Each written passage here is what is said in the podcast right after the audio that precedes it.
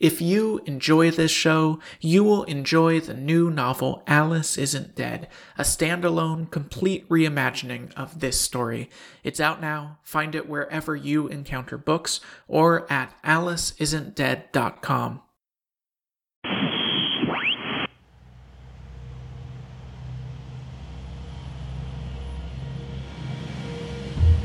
This is not a story. It's a road trip. And like any road trip, the stuff that ends up important isn't the stops planned along the way, but the detours you're forced to make. The weird vignettes caught out of the corner of your eye. The places you never thought you'd end up, and that you'll never return to. This isn't the ending I thought we were heading for, but it's the ending we're gonna get. Alice, But not Alice. I don't talk to her this way anymore. Because I sit next to her in this truck day, after week, Who needs a radio when I can put out my hand and rest it gently on her arm or her leg and let my touch communicate all we're still unable to say? It isn't the same between us. Not yet. But I'm willing to wait it out until I've made it right. I hope all of this that we've been through was worth it. Nothing ever could be.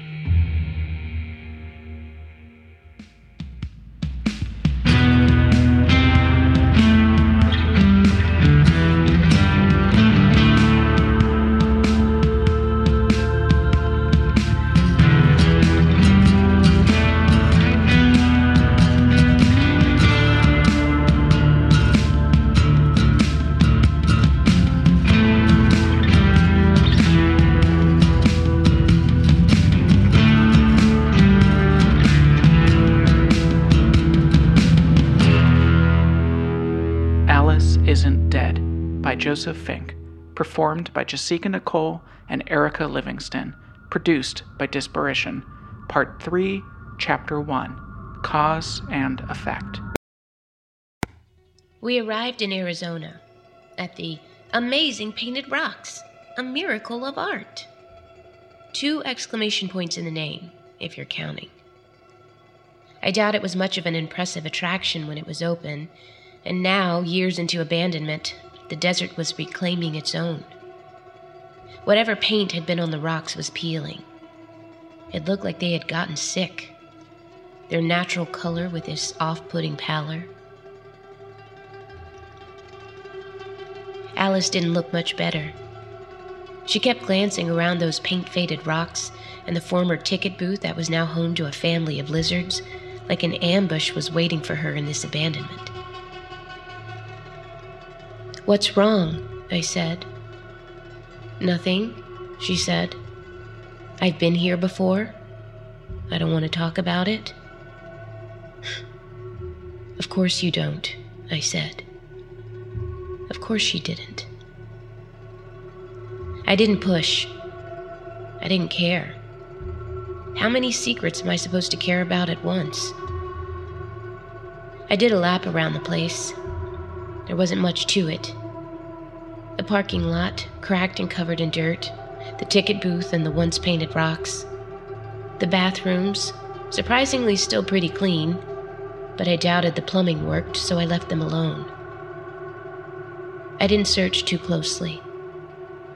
I knew there was something hidden in that place, but I didn't need to find it.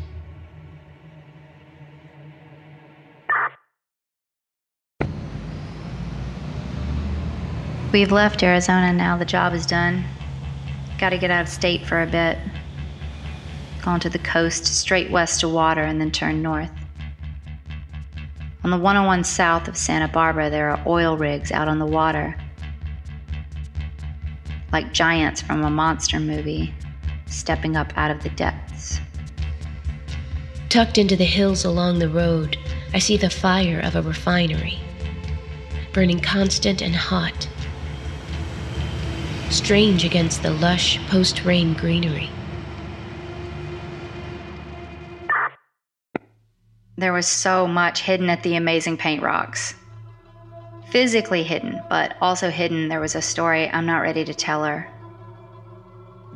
How am I supposed to explain how the gut-bottom shock of that place nearly took me off my feet when I stepped out of the truck? Because she hadn't told me where we were going, because she didn't think it mattered. Because she didn't know that if my story had a first sentence, then that first sentence took place there. My secret is buried there along with whatever else they've put in the earth, but it'll have to stay buried. We had a job to do, right? And not a lot of time to do it. So we got the stuff from the trailer.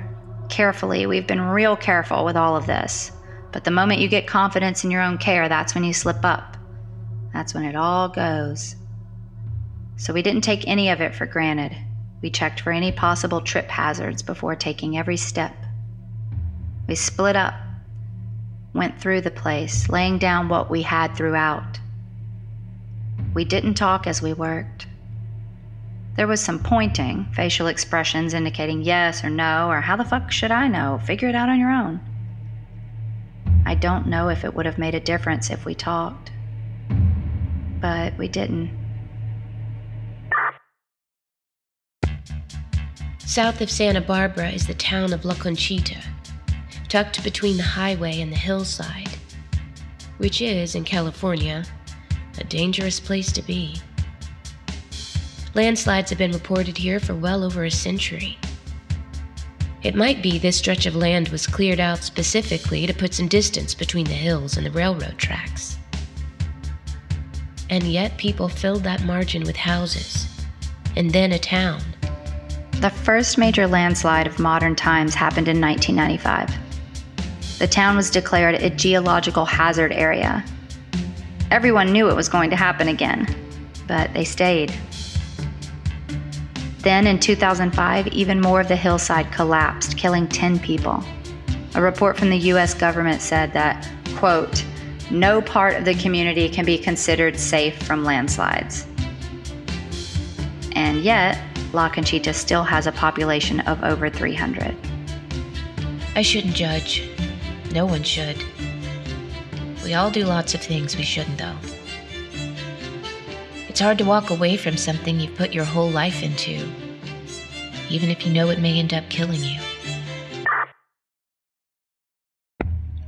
Once all the elements were in place, we went through and double-checked.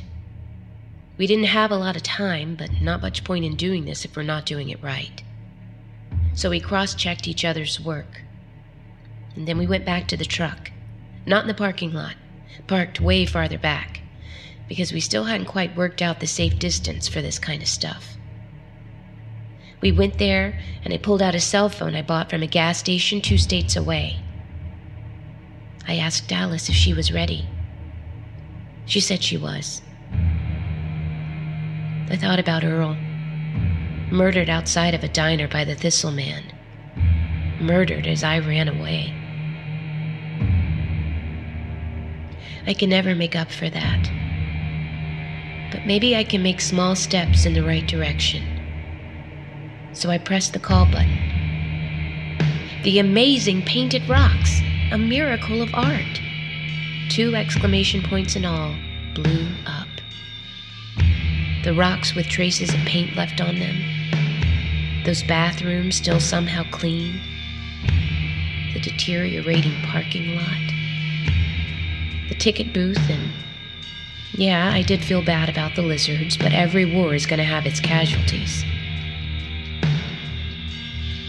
We watched the remnants rain back down to earth, and then we got in the truck and got out of there before someone on the highway noticed and tried to figure out which authority you call about a bunch of rocks blowing up in the middle of nowhere.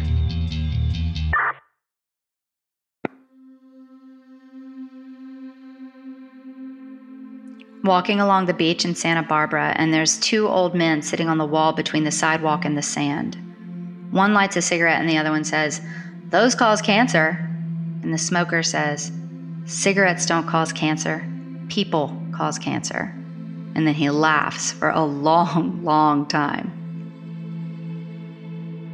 I buy a smoothie with whey protein in it half a block away and drink it with my feet in the sand, looking out at the water. I miss home. But home isn't a place. Home is a person. I want to go home, but I am home.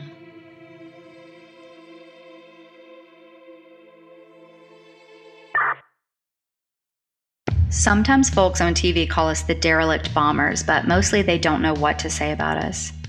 What kind of message are we sending by bombing empty buildings and abandoned roadside stops? We've never even come close to hurting a person, and all the places we blow up, no one is even clear who owns them, it having been so long since anyone did anything with them.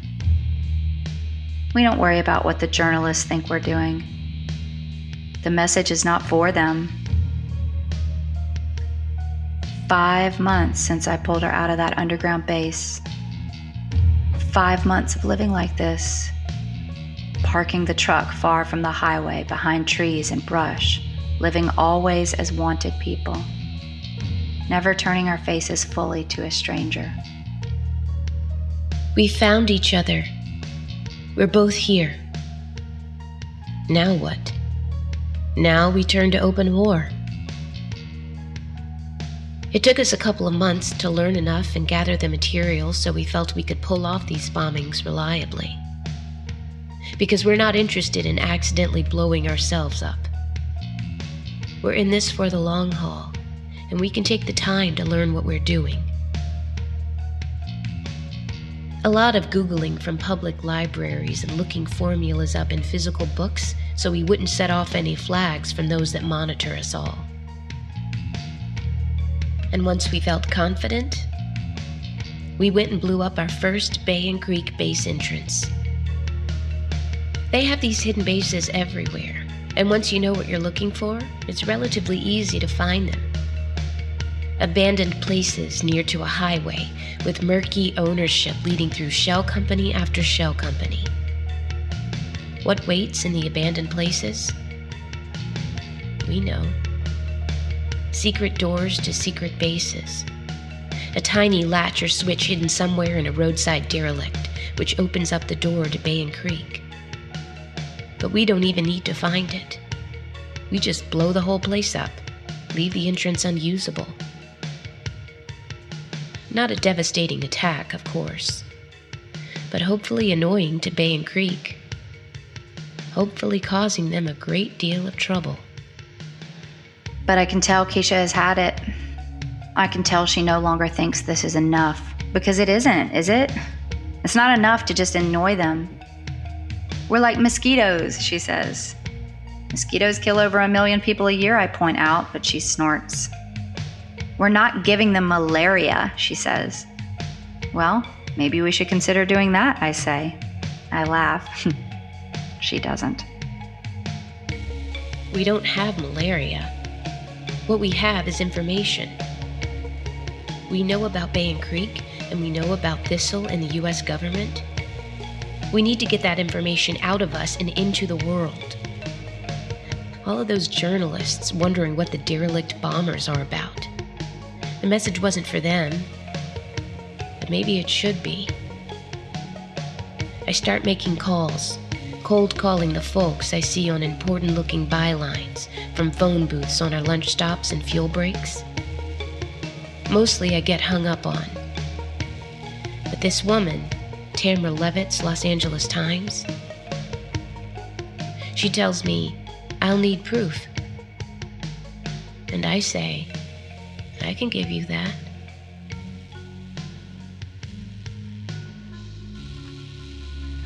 Causality is a tricky thing. Cigarettes don't cause cancer. People don't cause cancer. It is the intersection of the two which makes cancer happen.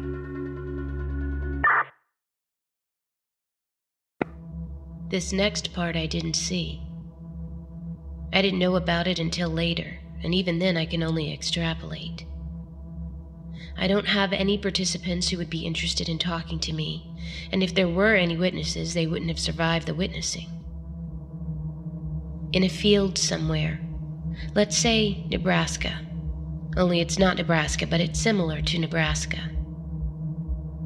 A man walks out along the grass.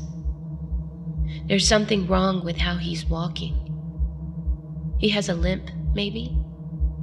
Except it's not regular enough to be a limp.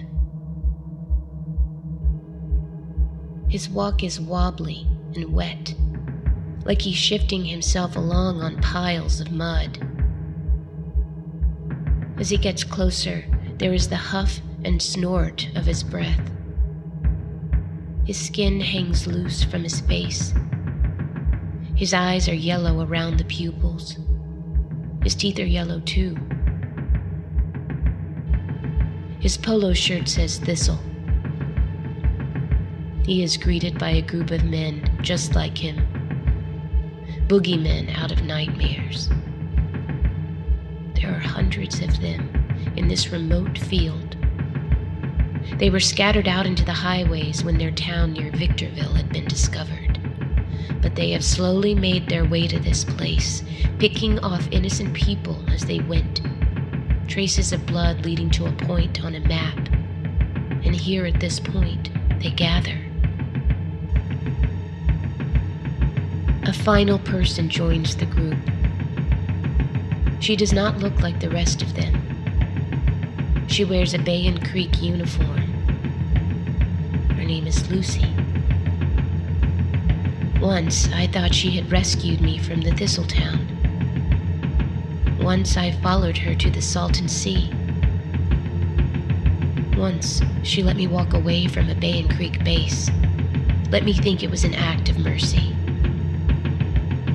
Now she looks over this group of serial killing monsters, and she smiles and says, "Okay, let's get to work."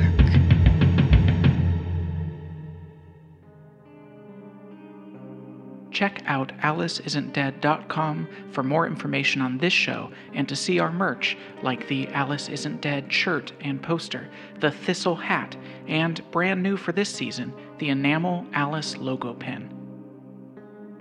This show would not be possible without our Patreon supporters, such as the ethereal Yael McHugh, the inventive Kevin Land, the reliable Scott Fry, and the jocular David Collins.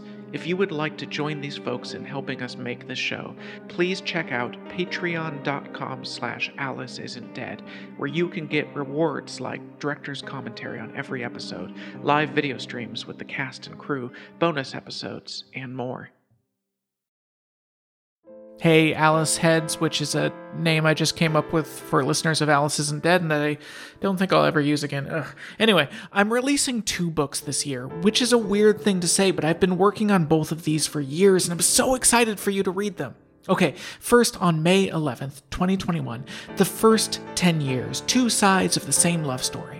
So there is a love story that happened behind the scenes of Welcome to Night Vale between me, Joseph Fink, and Meg Bashmaner, voice of the Night Vale credits and MC and tour manager for the live Night Vale show.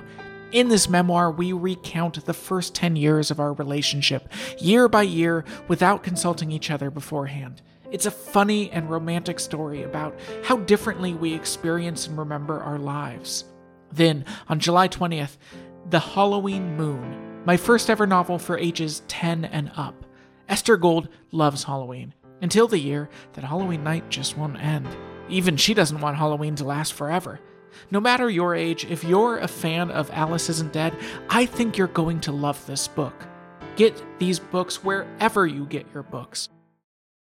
Today's quote, "She could only cry in loud whispers between her sobs after her sweet dim perspective of hope, that along some pathway they should meet with unchanged recognition and take up the backward years as a yesterday."